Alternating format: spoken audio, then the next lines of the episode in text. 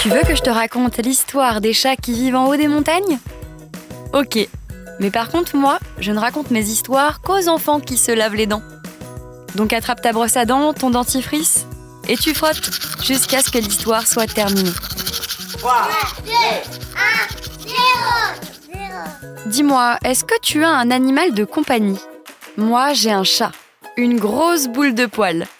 Il s'appelle Malinx, et comme son nom l'indique, il est très intelligent. Mais il ne faut pas se fier aux apparences. Il a un caractère bien trempé et se laisse difficilement approcher.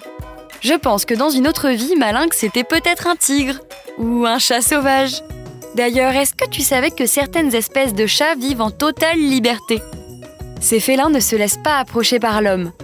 Et c'est justement le sujet de l'histoire d'aujourd'hui. Des scientifiques ont découvert l'existence de chats de palace sur le mont Everest. C'est la montagne la plus haute du monde. Elle mesure près de 8000 mètres de haut. C'est tellement grand que parfois la montagne dépasse les nuages.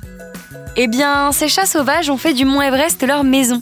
Ils vivent tout là-haut, en altitude, là où ils peuvent être tranquilles sans croiser d'humains. Ce sont des animaux très discrets. Les scientifiques n'ont pas pu les croiser et ont découvert leur existence grâce à leurs excréments.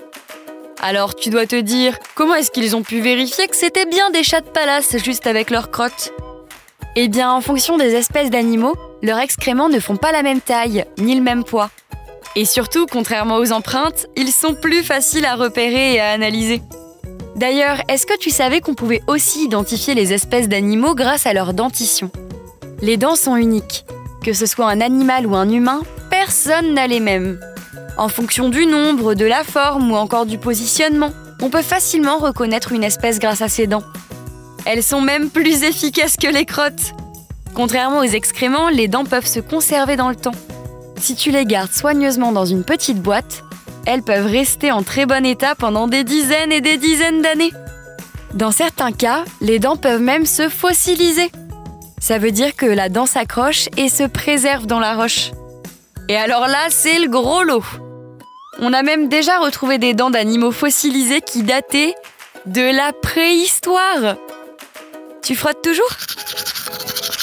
Revenons à notre histoire de chat de palace. Si tu les voyais, ils ont une drôle de tête. Des pupilles rondes, des oreilles sur le côté, des pattes toutes courtes et un épais pelage.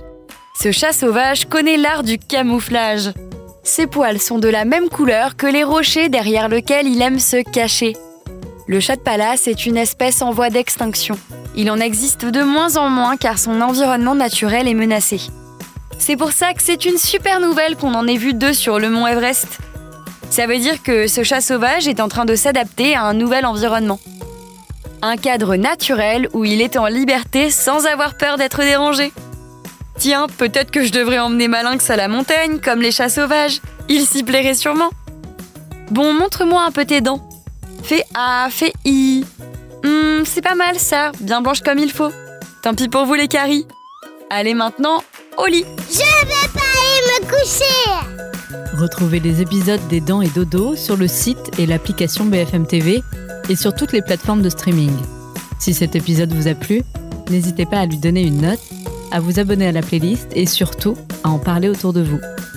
C'est un podcast BFM TV.